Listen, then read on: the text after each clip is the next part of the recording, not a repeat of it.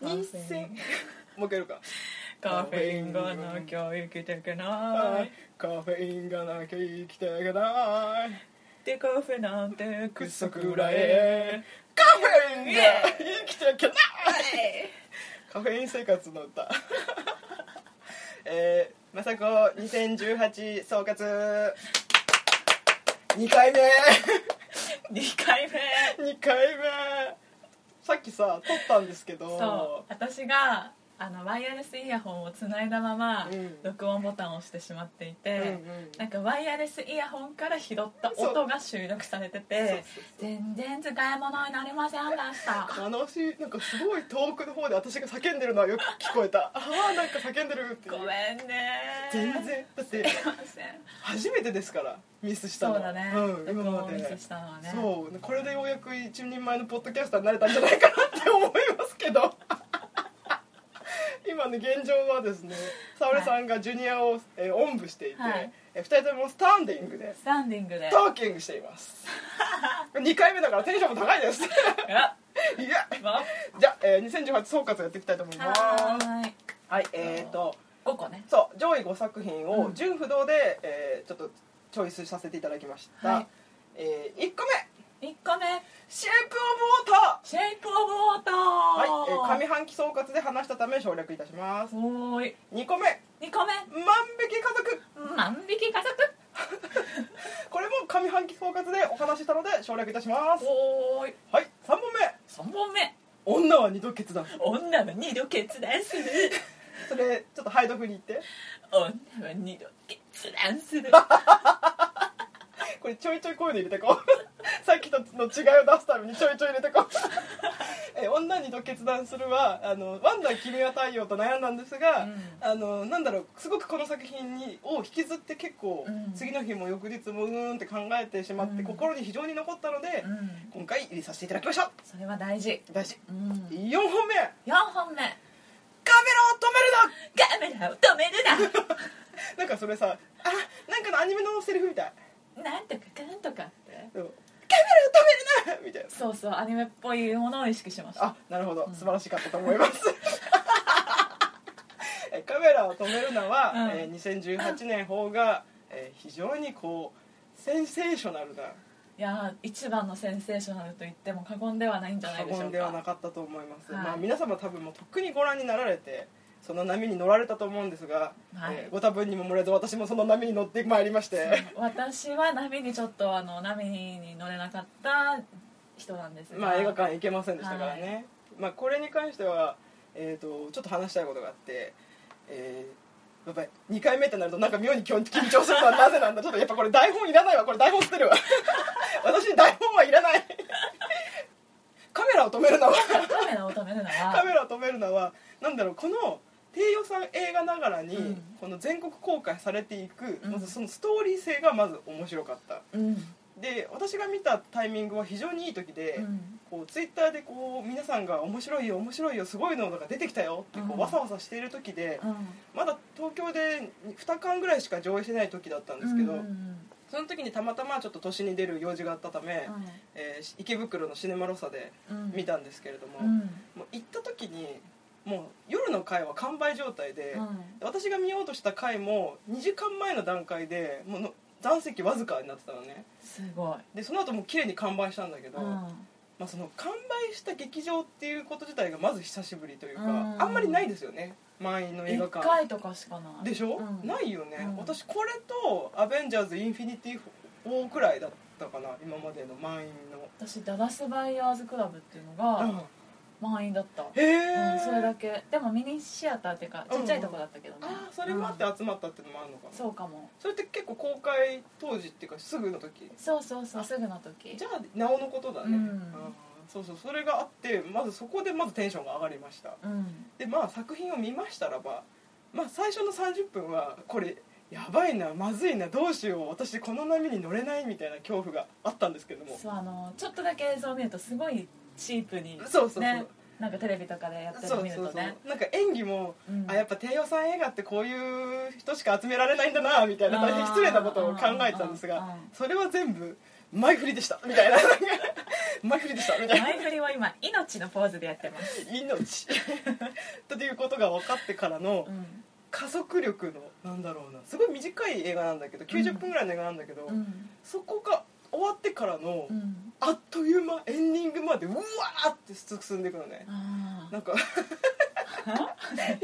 いやなんか大丈夫かなと思って。ー 大丈夫大丈夫。なんかすごい自分が一番不安になってるんだけど。全然大丈夫だよ。大丈夫で何がすごく面白かったかっていうと、まあ私あの見た時にその感想にも書いたんだけど、うん。すごく舞台みたいなお芝居みたいな話だったなっていうのを思って、うんでその時は知らなかったんだけどあのパンフレットが完売してたから知らなかったんだけど、うん。すごい三谷幸喜みたいな作品だなって思ったのね、うん。なんかパンフレット完売もすごいね。あそうそうそう、ね。T シャツも欲しかったんだけど、うん。T シャツも完売で、うん T シャツそうそう。T シャツを手に入れたのがそこから1か月半後だからね。でみんなこぞって欲しがるってすそうそうそうそう。ごくない？なかなかないよね。しかもパンフレットにうん。台本全部載ってるんですえー？すごいよね。すごい。なんかだからネタバレになるから読まないでねみたいなの書いてあるんだけどあなんか台本が全部載ったパンフレットってあんまり見たことないなねって。思って、ー分厚いのかねいやすごい薄いよ。うん、あの4行四行か5行ぐらいでブワーって書いてる。だからなんか何枚かで終わるんだけど、うん。それでまだああそこはあのシーンこういう感じだったんだ台本上ではみたいなのも見えて面白い、面白いね。なんか台本がまず脚本がきすごくいい作品だから、でまあそういう感想を抱いたんだけど、うん。よくよく調べたらもともとのお話は、うん。その舞台があの原案になってるってことも知って、うん。あじゃあやっぱ私の考えたことはそんなに変わってなかったんだなっていうのが分かったのと、で、えーこれそのパンフレットに水道橋博士のコメントが載ってて、うん。えー、と三谷幸喜作品がうん。舞台でやれていることをうん。映画できちんとできてる作品っていうコメントがあって、で正直三谷幸喜は、まあ、あの人やっぱ舞台の申し子だから、ん。あの人のやっぱ進化は舞台なんですよね、まあ、三谷幸喜舞台ってなったらもうもう三谷幸喜の世界を味わい尽くすみたいな感じなんだけどそれをどうしても映画に持っていくと、うん。やっぱあの人その映画に関しては、うん。まあ相当作品を撮ってはいるんだけど、うん。どうしても舞台ほどその作品の本当のいいところが生かしきれないっうん。ていうジレンマが分かんないけどあるんでしょうねきっと。ねでもそれを叶わせ叶ってる映画、それがすごい。だからさっきも言ったけどうん。三谷幸喜ができないことをやってるってことだもんね。そうなの。で多分それは三谷幸喜はうん。そのコメント見たらものすごく悔しい思いすると思うんだけど結局その三谷幸喜が舞台でやっている完璧なものをうん。映画できちんとできてるっていうことができるんだ映画でっていうことがきちんと観客をきれいに騙してうん。高揚させ笑顔にさせるっていうのができるんだっていうのがまずすごく感動しましたね。だってさまずそもそもさうん舞台ってさ、うん。観客の一体感ってすごいうん生まれやすいけどさ、映画でそこまでさ、観客を一体にさせるってさなかなか難しない。よね。だから多分みんな同じような気持ちで見て、うん。見に来てる人が多くて、うん。最初の30分は結構みんなしらーっとしてて、うん。いやなんかやっぱり評判なんて当てにならないぐらいの感じだったんだけど、うん。後半からあそういうこと？そういうことってなってくると、うん。もうみんなが同じタイミングであさっきの伏線ここだみたいなのがうん。分かった瞬間、ん。もう同じタイムラインでこう笑ったり驚いたりできる、うん。そのリアルタイム感がもうもう鳥肌立つぐらい面白くて、うん。あんなにギャッハギャッハ笑う劇場ってあんまりなかったと思う、うん。ずっとみんなの笑い声が絶えないっていう、うん。まあ、とにかくその映画っていうとどうしても小難しい話とか、うん。何か心に何かを残さねばならぬみたいなそういうあとここはこういう意味があるとかそうそうそうそう。言い出し言い出す人がそう。いて。あれは伏線だとか、うん。何かのオマージュだとかさ、うんうんうん。あるかもしれないんだけど、うん。そういうの全部取っ払って、うん。ただひたすら楽しいといううん。エンターテインメントの本質をきちんとうん。映画にできた作品。うん。でこれは結構難しいことだと思う、難しいと思う、うん。ただ単に面白い映画を作れって言われて、うん。あれをポンって出せるのはなかなかできない、面白い映画を作るって難しいよね。一番難しいと思うんだよね、何かしらこう、うん。意味を含めてさ、うんうんうん。メタファーとかをさ、うんうんやってって深読みしてもらって、ようやく面白いですよってものにうん。なるのが一般的な映画なのかなって思ってたけど、うんうんうん。それができるのはすごいよね。すごいだから本当にエンターテインメント映画の理想形なんですよね、うん。で多分見てた映画業界の人とかも、うん。まあ面白かったとは思うんだけどちょっと悔しい気持ちも湧いたんじゃないかなと、うんあれ見てできるんだそれ。できちゃうんだっていう。ただただ面白い映画作れるんだっていうのはあったと思います。であとはあの SNS との連動がすごく上手だったなっていうのと、そのやっぱり低予算だからあんまり宣伝にもお金がかけられない、うん。で口コミでこうわさわさっとこう波状攻撃でこう広がっていくっていう感じをうん。なんかきちんと利用できているところ、うんなんかちゃんとその終わった後に舞台挨拶とかもきちんとやって、うん。でこの写真を SNS に上げてく拡散してくださいっていう,、うんこうお願いもきちんとできて、うんそれを見た人がうんこの映画を良さを皆さんにも知ってもらいたいとか、うん。この映画に関わってる人たちのサポートを何かしてあげたいって思わせられる、なんか一つの物語のうんこの映画が少しずつこう上に上がっていく、うん。一つの力になりたいっていう構図がきちんとできてる、すごいよね。そう。映画としてももちろん面白い当然ながら その映画がどんどんすごくなっていくうん。お手伝いを私たちもできてる観客ができてるってことがうん。すごいなと思いました、そうだね。うん。なかなかないよね。ないね。ちょっとこう低予算映画とは言いつつもさ、どうしてもこう配給とかさ、うん。事務所とかの思惑がスポンサーとかの絡んでさ、なんかこういう宣伝方法じゃないとダメとかさ。そうだ特に日本はそんなイメージが強いそうそうそう。なんか海外だとね、うん。低予算でうん。全然知られてなかったのが爆発的ヒットとかさ、うんあるよね。たまにあったけどね。あのソウとかそうだもんね、うん。うんだから本当にそういう本当に面白い作品っていうのが、うん、あの SNS とかのおかげで、うん。こう拡散されやすくなってそうだね。そうたくさんの人に届けられるようになったっていう良さが本当にいい仕組みができてるよね、全部が全部この流れを終えることはないと思うんだけど、うん。なんか少なくともその理想形がうん。できたっていうか見せ見させられたっていうことがうんうんうん希望になっていくんじゃないかなと思います。だね、確かになんかうんお金がなくてうん。も、こんだけ有名になれるっうんうん。ていう今の若手のその映画監督とかもうんうんうん。ね、うん。力になるよね。そう。だからこの監督自体もすごくあの若い監督で、うん。私たちとためなんですけど、うんこの若さでこんな面白いもの作っちゃってこの先どうするみたいな、そうね。プレッシャーは多分2作目がねそうそうそうそう、大変だけどね作るのも、あるだろうけど、うん。なんかある程度こうこれだけきちんと自分が面白いものを作れるっていうのうが、ん。自信としてできたから、うん。この先どんなものが本当の進化を問われたとしても、うん。私はでもカメラ止めるの作ったからっていう思いがあればチャレンジしていけるんじゃないかなって思います、思います、うん彼の次の作品が楽しみですしそのまたね出てくる出演者もね、うん。すごいこうなんか癖が強い人がたくさん多くて、うん。この人たちがそれぞれのところでまたいろんな作品に出たら、うまた応援したいなって思わせてん、くれる。なるね。なんか本当なんでしょうね。なんかファミリーみたいな。そうそうそう感じ。そう思わせるのが本当すごいよね。出てくる人出てくる人ね、嫌いになれなくて、うん。どんなに微妙な役柄でもうんなんかちょっと人間味があるとうん。やっぱ応援したい支えたい応援したいっていう気持ちになる、う不ん思議な作品でしたね。見たい。うん。なかなかこうストーリーとしてもよくできた作品だし、うん。それが広まるストーリーもよくできてるという、うん。なんか奇跡のような映画だったんじゃないかなとうん。思いますね、うん、楽しかった。楽しくそ これこれで何分ぐらいかな？あ待っておーじゃあちょうどよかった。はいじゃあここから5本う5本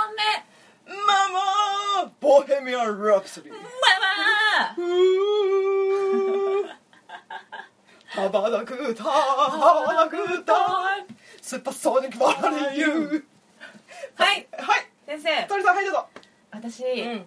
しあさってに見に行きうんます沙織さんがパターソン以来に映画館に行きまやったいけるすぜ1年以上ぶりだよね。そう。んだよね。ううん。めっちゃ嬉しい。長かった沙織さんのお父さんがそううちの父親が見てなんともう一回見たいと言い出し、うん。で私がさ小学生の時に父親がクイーンのカセットをくれて、うん。私はすごく好きになったから、その親子で見に行けるっていうのは結構いいなと思って。素晴らしい環境で見ますよね。ね。えそれ私横でこうやって見てた。これ2回目だけど。全部言うけどこれからそうできれば沙織さんも見た後に、うん。がっつり話したいんだけど、うん。まあせっかくだからこの胸の高鳴りをね、うん。皆さんもにも共有したいなと思って、うん。皆さんとシェアしたいなってシェア。シェアしていきたい。シェアしていきたいなと思います。私の好きな YouTuber がさすぐさ「今日は皆さんにこんなんとかをシェアしたいと思います」っ てすぐ言うの そうちょっとね「Hey guys」って「今日は皆さんになんとかをシェアします」って言うんだけどちょっと真似したくなる。すげえアメリカンな人だね。ああのバイリンガル英語の人での英語の YouTuber さんだから、はいはいはい。その言い方がすごい面白い「シェアします」っていう。大好き大好きなんですけどね。じゃあシェアしようと思います。シェアしてください。はい、うん。まあ、まずもうあの、まあ、今も上映中ですから、うん。あんまり大きなことは言わないし、うんできればまっさらな状態で見てほしい、うん。でまあ電気映画だから、うん。まあ大体の話というか、流れみたいなものは分かってると思うんですけれども、それでもあえてうん。何も知らないでいてほしい。うん。あのちょっとこうえー、クイーンとか聞いたことないから何曲か聞いて勉強してから見た方が面白いかなとか思う人いるかもしれないんですけど、うんやらなくて大丈夫です。しなくて平気です。でもさ多分若い人でもさ、うん。一曲くらいは知ってるよね。知ってると思うよ、うん。あの CM でもよく使われてるし、ね。だったらその状態でぜひ行ってください、うん。なぜかというとですねうん。たくさんの素晴らしいクイーンの楽曲に出会えるチャンスがうん。この映画に散りばめられています。私はその本当に有名な曲しか知らなかったし、だうん。フレディのあのなんかその生活スタイルとかも全然知らなかったんだけど、うん。あ言ってくれないの？フレディに関しては。あーフレディって言うとあの エルム街の悪夢っぽいなーって。このこの会話も再現するんだって思ったでしょ？そこって。私結構その会話好きだったから。そう。そうでもじゃあ、ま、じゃあマーキュリーって呼ぶわ。あマーキュリーってちょっとセーラーマーキュリーをなんか思い出しちゃうなはいこれ2回目。これもう全部2回目ちょっとマーキュリーフレディ・マーキュリーのことも全然知らずに行ったんだけど、うん。その中ですごくあの曲好きな好きな曲があってうん「Another one bites the dust」ドゥクドゥンドゥンドゥン Another pop やっぱり2回目いつも言えないこの曲が一番好きになりましたクイーンでかかっこいいよっこいいねベースラインが本当にかっこいいドゥクドゥンドゥンドゥンあとそのバイトダンス言わない？そう。あバイトダッパーっていう。あのそのバイトダスパーっていう。歌いすぎですよね。あの曲かっこいい。マジかっこいい。かっこいいかっこいい、うん。とはあとは「Don't stop it have a good time have a good time do do do do do do do 踊りながら歌っても伝わらないけど。私たちはうん踊りも歌も大好きだから。そうなの。踊らない？歌わない？NO 生きていく上で私たちに踊らない？歌わない？NO そんな選択肢？NO だって人間って生きてるだけで歌ったり踊ったりする生き物だと思うんですよ、うんそう思う。だからうん。ドンスタみんなハバナグハバナグッタイもう映画だ。あの一応触れとくけど本当は歌っちゃいけないからね。そうだね。そうそう、ん。本当は歌っちゃいけないけど、うん。歌わないと気持ちが乗らない。言わないよね。そうそうそうそう。イコールになってるからね、うんだからおジュニアがジュニアも歌ってるい出した。で,、えー、とでクイーンの話、ん。えー、とどこまで話したっけ？ああそうか全然知らないで見て、うん。で曲が好きになった、うん。でえっ、とまあなんていうかクイーンのことを知らなくても、うん。音楽の持つ力でうん。持ってかれるんですねやっぱり。それが素晴らしいよね。そう。それができたのがすごいね。うん、私ね、まあうん。音楽映画の難しいところで、うん。音楽映画ってさ、うん。音楽が微妙だとうん。結構微妙になってくるじゃないですか。そうだね。うん そうそうそう。うん。どんだけさあのストーリーそうそう持っててもそうそうそうやっぱ音楽で持ってってほしいってそいうう。気持ちがあるからそうそう。うん。本逆に言うとそう。ストーリーはそんなに重要じゃないうんことが音楽映画って実は多い、うん。うん音楽さえきちんと一本で撮ってれば、うん。すごくいいいい映画になりうるんですね、でもちろんその「クイーンっていう曲はもうすごく世界中で大ヒットしてるし有名だから、まあ音楽はもちろん一本シーン撮ってるんだけど、うん。そこに流れるまでのその、うん。フレディ・マーキュリーの,、うん。その生きてきたそのなんだろう流れストーリー性のある話と、で彼のそのカリスマ性とか、うん。あとバンドメンバーとのそのファミリー的なやり取りとか、うん。でちょっとこれ言うけど、うん。あのフレディは本当に再三、うん。俺はパフォーマーだっていうので、ボーカリストでもなく、うん。あのアーティストでもなく、ん。俺はパフォーマーだっていうのね、うん。本当その通りなんですよね、うん。なんか生きうん。様全てをさらけ出してパフォーマンスすることが、うん。彼の一番の魅力が伝わるところ、うん。あのバンドメンバーかなんかのインタビューで、うん。フレディのパフォーマンスは、うん。ほえー、とライブの一番後ろのスタンド席の一番後ろの人にです、もうんつながることができる届けることができるパフォーマンスっていう話をしてて、え本当にその通りなんだよね。あんだけ、あの個人フレディ・マーキュリー対大勢なのに、うん。ちゃんと一人一人個人にうん。語りかけてくれる届けてくれる音楽性なんですよね。でこの能力を持ってる人って実はそんなにいない。うん。で私は日本で一番うまいボーカリストはあの玉置浩二だと思ってるけど、うんフレディ・マーキュリーは私結構世界一と言ってもいいんじゃないかなと個人的には思ってる。あのいろいろ思うことはあるだろうけど。いやわかるよ。うん私もそう思わなくはない、うん。一時期は一番好きなボーカリストだったし、うん今も一番好きかもしれない、うん。うん。なんだろうな。もちろん歌もうまいしリズム感もあるし、うん。ピアノも上手なんだけど、うん。そこを超えた何かを突き抜けるような歌声で、うん。ちゃんとその人たちに寄り添ってくれるっていうのがすごいなっていうのと、そうだね。だからなんかそのその自分が生きてきたさ、うん。その魂みたいうんうんうん。なのがあるからだろうね,、そうだね。もちろんテクニックとかうん。うまいっていうのももちろんあるんだろうけど、うん。なんか私の周りに見てた人が大体うん。40代50代ぐらいのお客さんあって、うん。で私は単純にそのもう最後のなんか音楽とかでもうわーって興奮してわーって泣いてたんだけど、うんその明かりが全部終わ終わって照明がついた時に周りのその人たちはなんかさめざめと泣いていて、うん。でなんかもちろん感動して泣いてるっていうのもあったんだけど、うん。なんかすごくこう救われた感じの涙だったんだよね。浄化された浄化されてる感じ。多分クイーンの曲にうん。当時も今もうん。救われた人が多いんだなっていうのを感じて。私その言葉聞くとね泣きそうになっちゃう。私もちょっとその一人だから。うんうんうんちょっと泣きそうになっちゃう。そうなんか多分そういうことなんだよね、うん。だから多分この言葉を出すことで、うん。それって思う人は、うん。多分いてくれると私は思いたいんだけど、うん。もちろん私も救われた一人だし、うん。その当時そのまだ小さかったその中学生高校生で。そうだね、うん。あのなんていうの？世代ではないからさ。そう、ねそうなのそう。だから今のその50代とか60代の人とはまた違うのかもしれないけど。そうだから多分その人たちはその当時を思い返して、うん。あの時起きたいろんなことを思い出して、うん。それでもクイーンの曲に救われた自分っていうのをその時思い出したんじゃないかなって思ったうん。のでそのなんか時空を超えたフィーリングが、うん。なんかすごくそこにグッときちゃってなんか映画が終わった後もこう帰りながらその泣いてる人たちに感動し泣くって。あのねうん。すごいなかなかできない体験ですよね。いやー超早く見たい。ぜひなんかあんまりハードル上げるとそれさんちょっとあれって思うかもしれないから、いやあんまり言わないと。うちの父親が、うん。あちょっと一回ジュニア下ろして。いいえいいよいいよ。ごめんね、うん持って持って。せーのどこでしょ。そううちの父親がうん。2回行きたいって言ったのうん初めて聞いたから、うんだから母親とかも驚いてたし、うんなんかなかなかないと思う。よ、うん。そのあの世代の人が特に同じ映画を見るってことはなんかうん。なかなかない、でももう一回見たいあの感じをもう一回浄化されたいのかなって。そうかもうんね、思う、だからあの CM で、うん。ドンドンパドンドンパドンドンパドンドンパマリック入るじゃない。あそううん。あ れあの CM だけでもう鳥肌が立ったからわかる。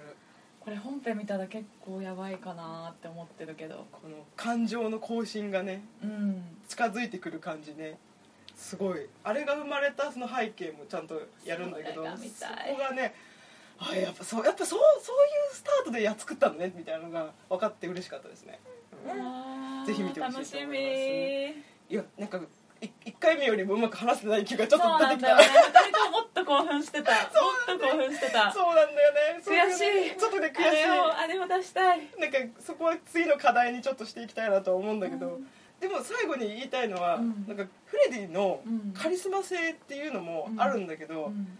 常にこう時空を超えて寄り添ってくれる、うん。そのクイーンの音楽性とフレディのマーキュリーの声とか音楽が、常にこの先も自分が生きる糧となって常に寄り添って人生を歩んでくれるんじゃないかっていうなんか救いがありますね、さ、うん顔？CD 顔シリカ。CD かシリカで繰り返しで聞こう。毎あの人生を通して聞こそうね、うん。そうだね。だからすごいなと思って。あれだけ大勢の人を目の前にしてもさ、う、うん。きちんとパフォーマンスできて、それを届けられるっていうのがすごい憧れですね。そうだね。あとさっきも言ったけどさ、私電気映画ってさ、うん。なんかね、うんその薬中になったりとかさ、うんうんうん。なんか自殺したりとかさ、うんうん。そういうので落ちぶれていってさ、大変ななんかうん。思いをしてさ、でなんか有名な人あの私好きな人でも別に興味がなかった人の電気映画でも、うん。なんか暗い気持ちになることが多かったから、そんなにこう期待してないのいつも電気映画って、うんうん。でも今回すごいじゃん、うん。評判が、うんだからどうなるのかなっていうその辺は、だって電気映画って当たり前だけどさ最後必ず死ぬからさそうだね。必ずしもハッピーかっていうと難しいところそう。でまあフレデディ・マーキュに関してはまうん。あ知ってるしね、うん。その最後とうんうんかさ、その辺がちょっとどうなるのかなってのはあるけど、うんぜひ。すごく楽しみにして魂を震わせに行ってください。ますわかりました、うんすごくだから今年は結構魂を震わされた映画が多かったなっていう、うん、いい一年でしたね。豊作だったんですかね。うん本当豊作。あの全然見てないけど見てない割には豊作だったなって、もう十分だよねうんそうやって思えたらね、うん。あそう。ちなみにねあの今年100本はむず難しそうです。まだ残りちょっと何日かあるけど多分ね間に合わないと思います。先に懺悔しておきます。申し訳ございませんでしたそういうこともある。はい。じゃあここはまでは新作映画ね。はい。で旧作でちょっと1個話したいのがあって、はい。パターソンについて。パターソン。パターソン。まさこが見ましたはいワンワン様でやってたのでパターソンを見ました、はい。えーちょっとそれについてうん。感想をフィルマークスで書いて、うん。えー自分で言うのもなんですが非常によくできた感想なので、うん。ちょっと読まさせていただきます。お願いします。はい。ルーティンのような日常にも事件があって出会いがあって気づきがあるそう考えると自分の日常も捨てたもんじゃないなと思わせてくれた映それ。私はパターソンを見た時画、に、すごい良かった、うん。でもうまく言葉に表現できないって思ってたけどそれが言いたかった。うん。あねその言葉が聞きたかった。盗んだ。それが言いたかったよ。その言葉が聞きたかったそう嬉しかった。なんかね、本当になんかみんながみんな似たような日常を送ってるんだけど、うん。そこにある気づきがうん。なんか違うってことがあ自分の日常がちょっと愛おしいなって思わせてくれたとそころがそれをさ表現できる映画ってすごいよね。すごいよね。なかなかできないよね、うん、なんか嬉しくなるんだよねそうそうそうそう。なんかジム・ジャームッシュ監督の作品をちゃんと見たのは実はパターソンが初めてなんだけど、うん。あこの人にが人気がある理由がすごいよく分かった。うん。なんかなかなか切り取れない部分を切り取れる人なんだなって思った、そうそうそうそう、うん。でも私一番好きパターソンがあやっぱそうなんだ。全部は見てないけど、うん。5作品ぐらい見た中では一番好き。マジか、うん。そうだから私てっきりさ途中でちょっと大きな事件が起きた時にさ、うん。あれここからちょっとストーリーがこう変わってくるのかってうんうんうん思うちょっと期待したんだけど、うんそうそうじゃないみたいなそうじゃないんだよね。ここも日常みたいな、うん。これですら日常みたいな感じがねすごく良かった。心地よかったね。でやっぱりその当時も言ったけど、うん。やっぱおかゆみたいな映画だなって思いました、うんうんこれもう一回言うけど その一行「うん。The Line」の詩とうん。翻訳についてのセリフが非常に印象的でした。うん「ザ・ラインあのーその一行っていう翻訳されてたけど、うん。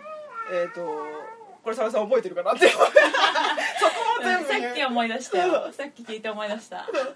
どんな詩であっても、うん。たくさんの文章があっても、うん。その中の詩の一節のその一行だけが残るよっていう話で。うん。でこれは本読んでも映画を見ててもそうなんだけど、うん。たくさんの本文庫とか読んでても、うん。その文庫の本のうん。一行だけが異常に残ることうん。ある。ございますね。ある。映画を見ててそのワンシーンだけうん。すごいいい映画だったんだけどそのワンシーンだけうん。ずっと頭から離れないこと。あります。よね。それなんですよ。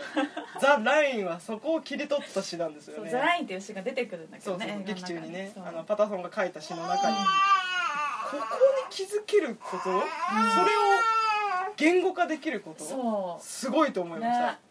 天才ですね。